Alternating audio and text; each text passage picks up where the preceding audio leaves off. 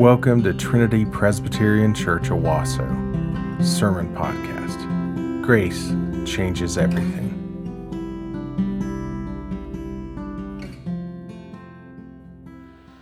All right, why don't we gather back to our seats?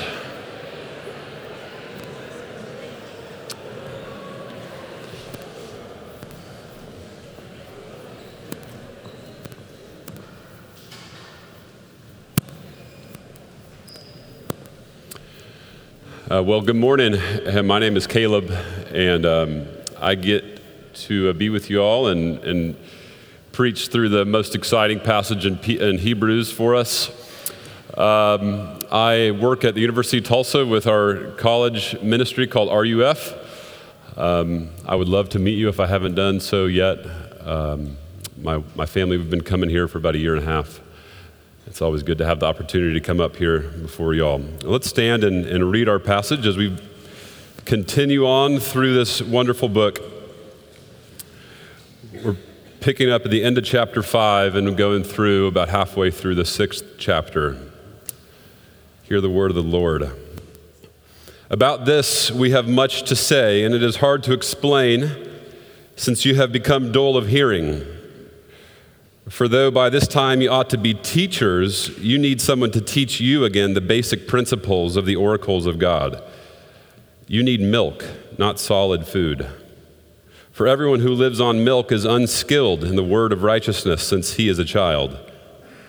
But solid food is for the mature, for those who have their powers of discernment trained by constant practice to distinguish good from evil.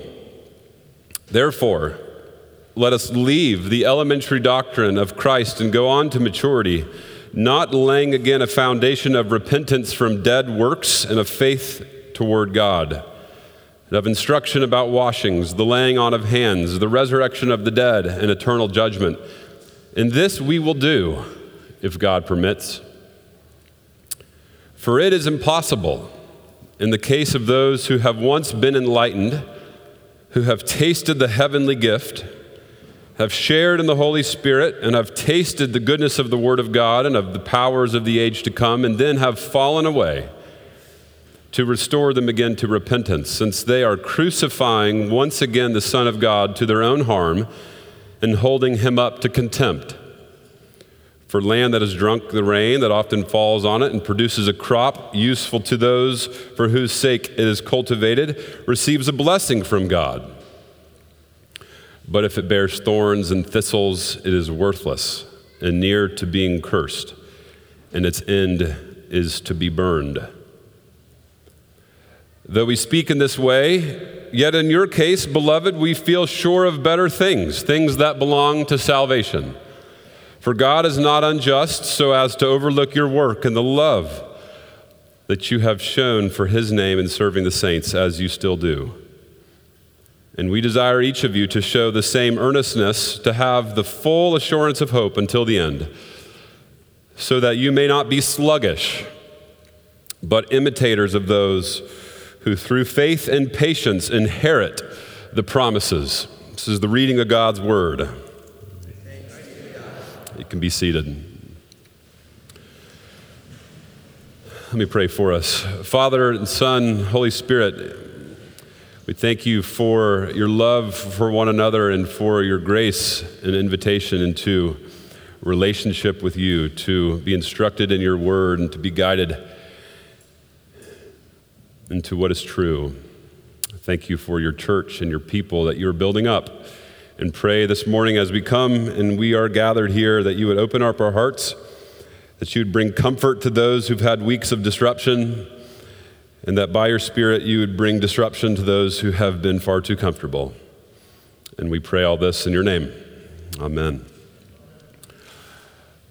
For the early monks like St. Augustine, noon was a rough time of day. It was then when the heat was at its hottest point, when the stomach was growling from a day's fast, when much of the work and prayer had been done, yet it was you're fully aware that there was still a half day yet to be done.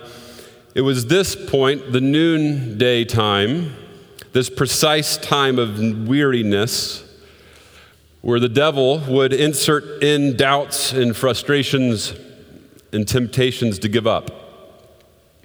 It was then that they would begin to be sluggish, to be tempted toward complacency.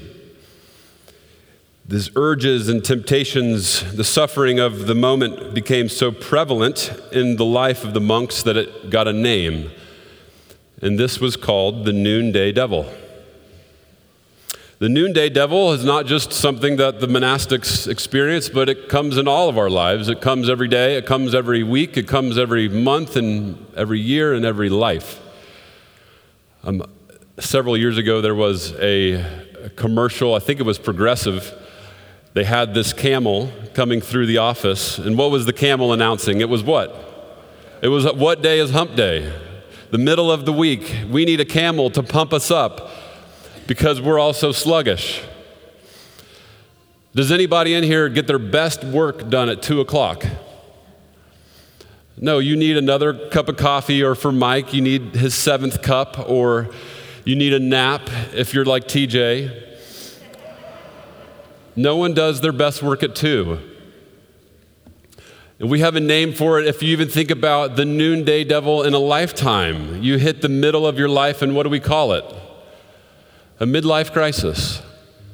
Oh my gosh, have I done anything in my life? Does any of this matter? And in comes the doubts. The noonday devil is real and active, and paired with our fatigued and wandering flesh, it can create quite a killer duo. Whether that is extraordinary suffering that you're working through or just the ordinary trudging along the repeated mundane tasks, we become tempted. And when we don't notice that and do anything about that, we become sluggish in our faith and pulled towards doubt, and at its worst, we drift away completely. And C.S. Lewis talks about the greatest form of sluggishness, which he calls slothfulness, or the vice of acedia or Sadia. The greatest form of this sluggishness today actually comes in the form of busyness, which you might think is a paradox or a contradiction. But he says that the busy heart actually exposes this neglect to the things that matter most. You're actually being sluggish in the things that matter most, namely your walk with God and the relationships closest with you. And you get wrapped up in the busied, hurried pace, the tasks all around. And this is what the pastor of Hebrews is warning us about. It's a far different situation than the people actually receiving this letter, and we'll get to some of that. There are all sorts of theological questions in this passage. But at its heart, and we'll work through some of the scary stuff, but at its heart, this is written from a pastor who wants you and I to have, as you see the title of the sermon, a full assurance of the hope that is ours. And he knows what keeps us from experiencing that full assurance is sluggishness in our faith.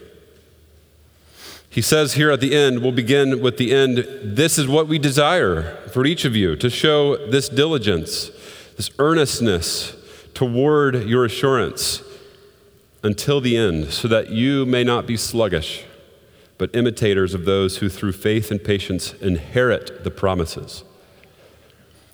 This is actually written for our encouragement. Wherever you're at, it's written for your encouragement to keep pressing on. And as we'll look at this text, we'll do so through three different points. Um, I did not have these ready by Monday, and I did not have notes for you because I wasn't done. I hadn't even started. Um, but now I'm ready. Uh, the three points are we're going to look at the situation, then we'll look at the warning, and then we'll look at the better things. The situation, the warning, and the better things. And I want to review a bit of the situation generally going on in Hebrews um, for those who haven't been with us. And then I'll address some of the new particulars that the pastor is addressing here. The layout of Hebrews really follows the same pattern all throughout.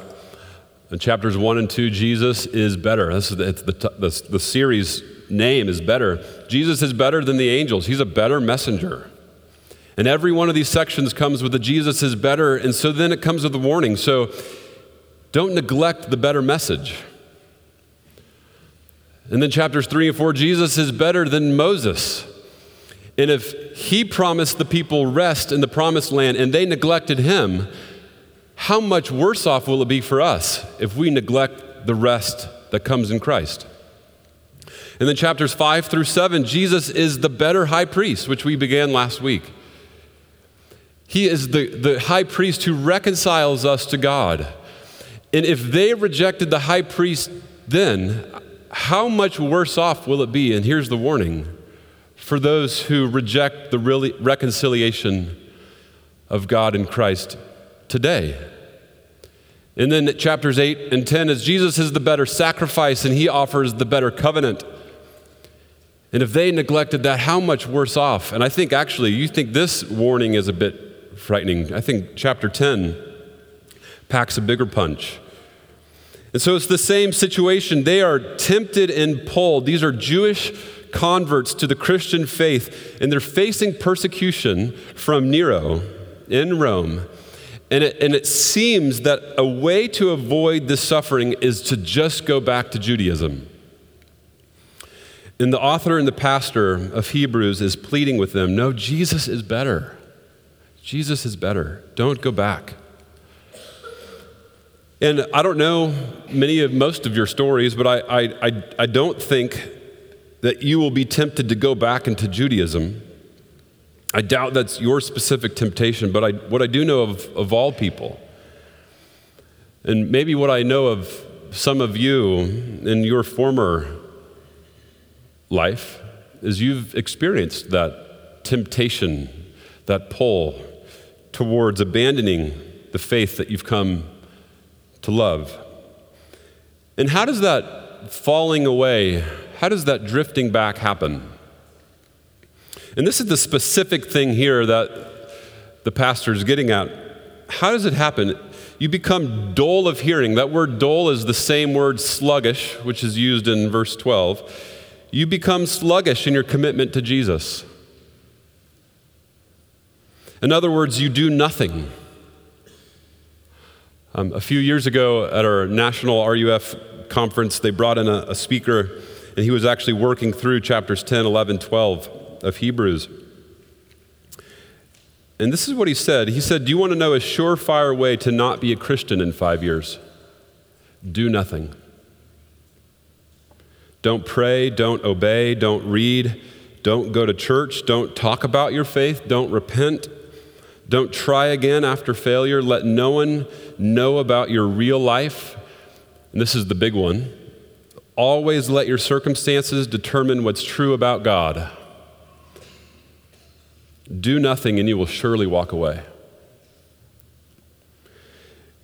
And this is what's happened here. They're stuck in these elementary doctrines. They ought to be teachers, it says. Yet they still need someone to come and teach them the basics.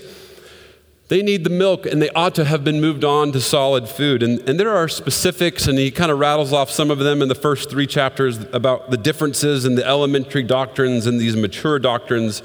And you can go and learn about those things, and it's interesting to read what people think.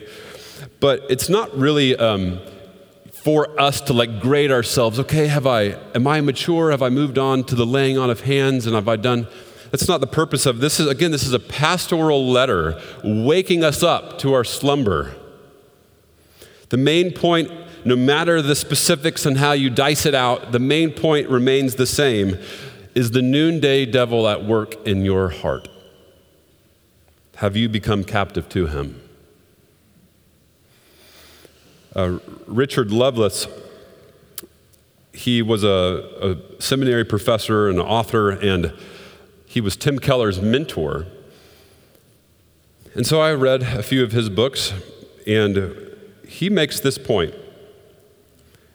He says there is a deep connection between our understanding of justification, i.e., our reconciliation to God in Christ, i.e., chapters 5 through 7 of Hebrews, and what the author is saying here. There's a deep connection between our understanding of this salvation in Christ and our experience of sanctification, our growth in Christ, our maturity. He says the conscious cannot accept one without the other. It cannot accept justification without sanctification. Our assurance of salvation, which is the problem here for Hebrews, which we'll get to in a bit, but our assurance of salvation, which penetrates and cleanses our consciousness of guilt, that assurance is impossible to obtain without, in some measure, being committed to spiritual growth.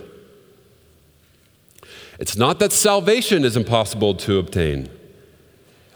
Your assurance of salvation is impossible to obtain. Your conscience will eat you alive.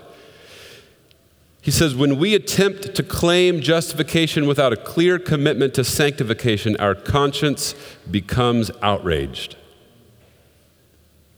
Do you hear what Richard Lovelace is saying? I think it's very similar to what Hebrews is saying. People, we have been reconciled to God by a great high priest. We have been given a greater message. We have been offered a better rest. We want you to be assured of that. And you ought to be, and you can be, if you weren't being so sluggish. They're stuck in the elementary principles. They're still needing milk still needing someone to teach them the basics, and their conscience, conscience is outraged. But they will move on to better things, it says in verse 3. But first, they have to be warned. They have to be warned. The second point, the warning. Um, I want you to think about a wine sommelier. I think that's how you say it. I get it mixed up with sommelier pirates or the pirates of Somal. Is that right? What Somali and sommelier? Okay, wine sommelier. I've never had one. Um, they're probably a bit out of my price range, but I, I, I know I know a bit about them, or I've read a bit about them. That sommeliers know everything about wine. They know the smell. They know the tastes. They know the notes. They know where it's from, the soil it's in, if it's from France or California. They know everything. They know what to pair it with. They'll serve it to you, they'll help you through the experience. They know everything. And what I've learned um, is as they go through the training to become a sommelier, and it makes, and it makes sense, they don't actually drink the wine. Um, you know, you get rather drunk pretty quick, I'd imagine. And, you know, a few weeks in, you'd feel pretty crummy, and a few years in, you'd be an alcoholic. So they don't drink the wine, they just put it in their mouth and kind of swish it around. They get the taste, and then they spit it out. I want you to think about a wine sommelier as I reread these few verses which are maybe some of the most debated and difficult verses in the New Testament. But I want you to imagine the person who knows all about God, who even pours out the wine for others, who can teach others about God. Those who have tasted the wine, they, they smell it, they've been around it all the time, but they've never drunk it. This is the person being described in verses 4 through 6. For it is impossible in the case of those who have once been enlightened, they know all about the faith, the goodness of the new covenant in Jesus opposed to the old of Moses. They've been enlightened, they've tasted the heavenly gift. A lot of people think this is in reference, just like the heavenly gift was the manna in the desert. The heavenly gift is the Eucharist, the Lord's Supper. They've tasted of it, they've partaken in communion, they've come to the corners. They've shared in the Holy Spirit. They have not been indwelt by, but they've shared in the Holy Spirit. This could be the fellowship of the saints and the different means of grace. They've tasted the goodness of the word. They've come and they've sat under the teaching of the scriptures. They've experienced the powers of the age to come. This is in reference to the gifts of the Holy Spirit. This is actually what Jesus teaches at the end of the Sermon on the Mount in Matthew 7. He says, Some will come to me on that last day and say, Lord, Lord, and what will they attest to? Look at all the wonderful things we did. We prophesied in your name and we cast out demons in your name. And Jesus turns to them and said, I never knew you. The powers of the age to come have been theirs. They taste it. These are the Christian sommeliers. They know all about it. They've swished it around in their mouth, but they've never digested it. They've never drank it. What do you notice is not on this list? What does it not say? It does not say it is impossible in the case of those who have repented of their ungodly ways and have turned and put their faith in Jesus Christ. Which is why it is our position that the pastor here is not describing converted Christians who have drank the wine, to keep to our analogy, but is describing the wheats, the weed among the wheat, is describing the goats among the sheep. Now, smart people disagree with us here, but here is why we think that. Um, because salvation is not ours to earn, therefore it cannot be ours to lose. Seven years ago, um, we adopted a dog, and um, it became blind.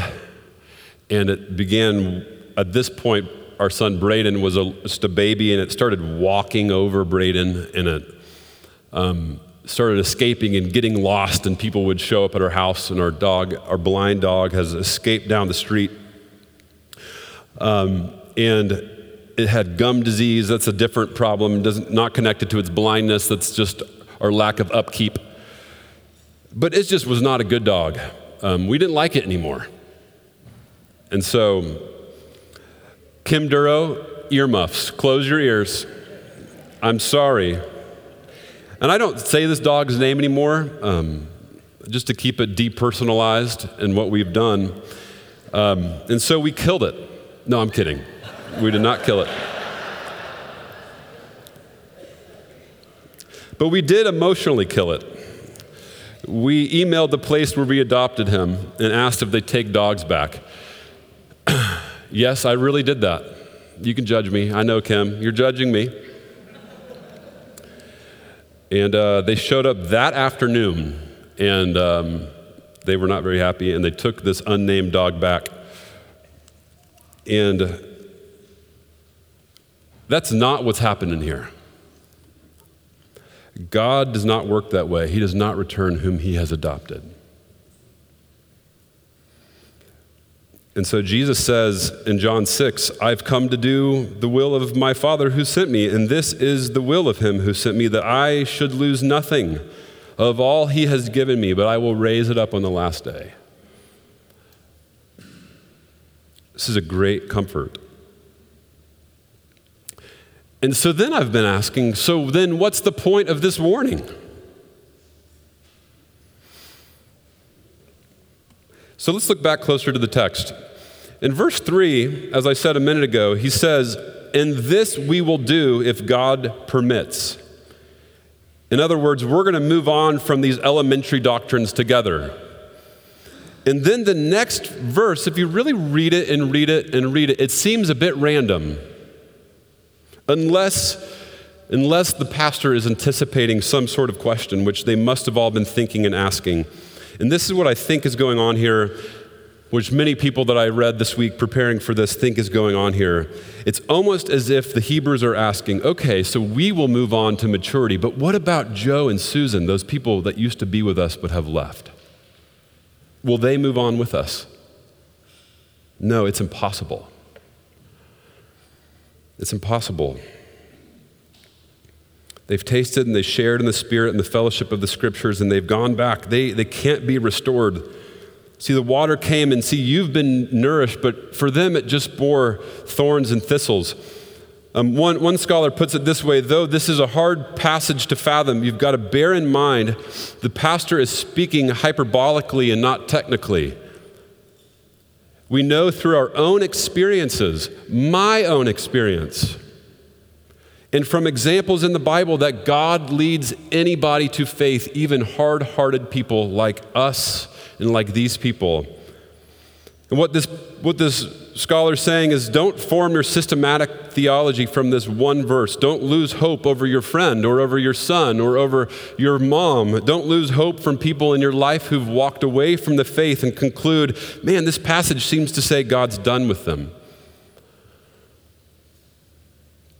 And the scholar goes on to say, remember, we're talking about the first century when becoming a Christian could result and did result in being put out of the synagogue, shunned in society, and basically divorced from your family. If someone had braved all that and tasted all the heavenly gifts that being part of Christian community offered and still turned back, it seems as if he's saying that they would be crucifying again him in their heart. It'd be the only way they could possibly be restored back into their Jewish community.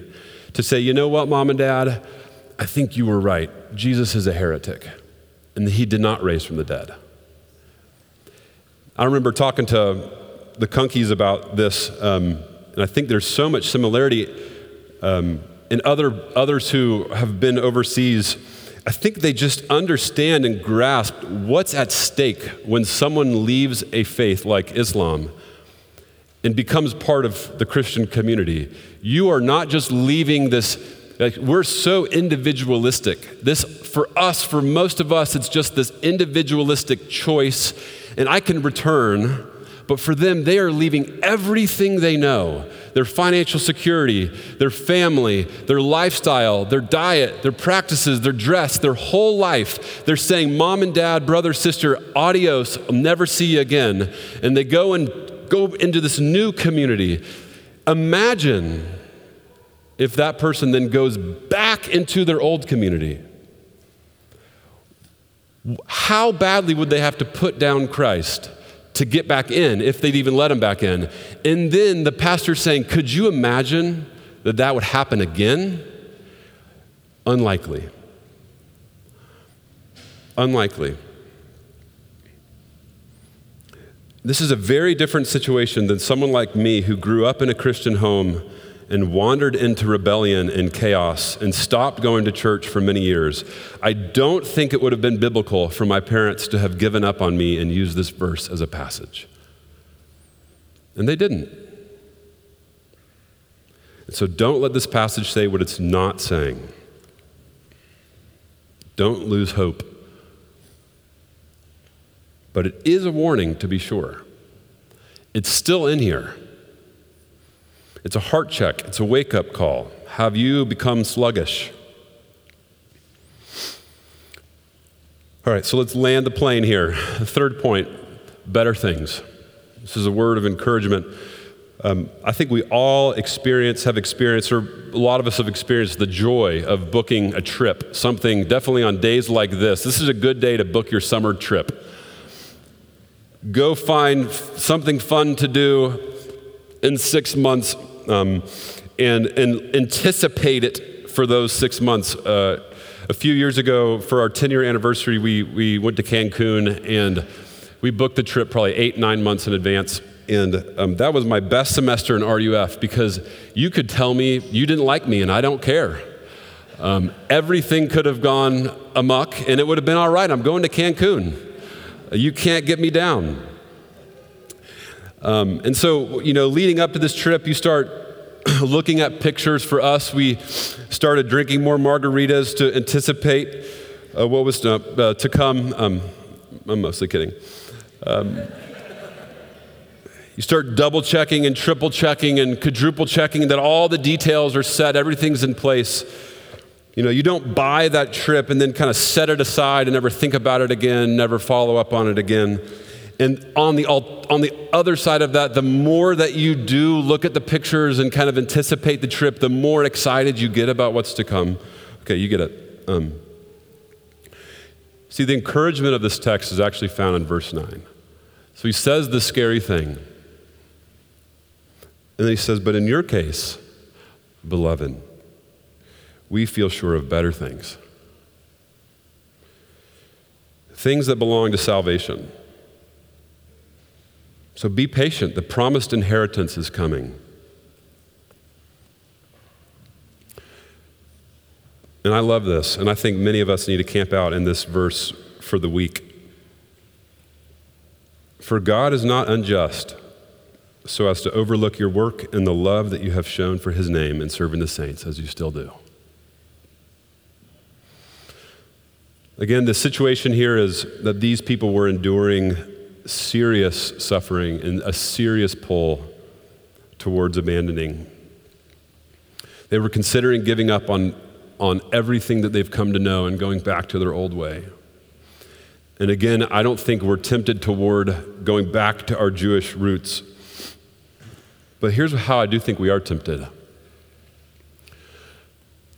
When we've just changed our 37th unnoticed, unnoticed diaper for the week, or we've just held our tongue for our coworker who's ticking us off,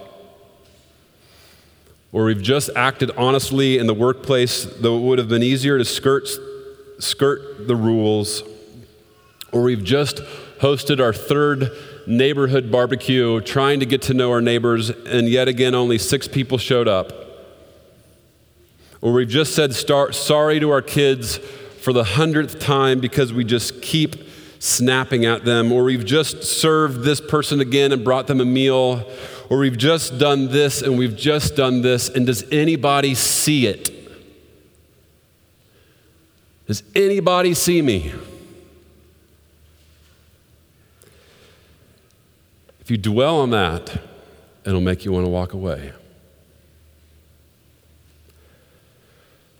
Thinking that everything is done in vain and that no one cares. And so the pastor says, God is not unjust so as to overlook your work and the love that you have shown. He wants you to be assured of what is coming. And He sees you now wherever you're at. He sees you moving back toward your spouse or toward your son or your daughter or your mom or your dad or your friend. He sees that labor. He sees that little bit of faith that you're still holding on to. And the Spirit intends to blow wind into your sails. Be patient and wait. Be patient and wait. Something far greater than Cancun is coming. Something far more fulfilling than anything you've ever experienced on earth is coming. It's on the horizon. Do not be sluggish. There is a God who sees you, who knows of your work, who knows of your love, of your love. Continue to imitate those who through faith and patience inherit the promise.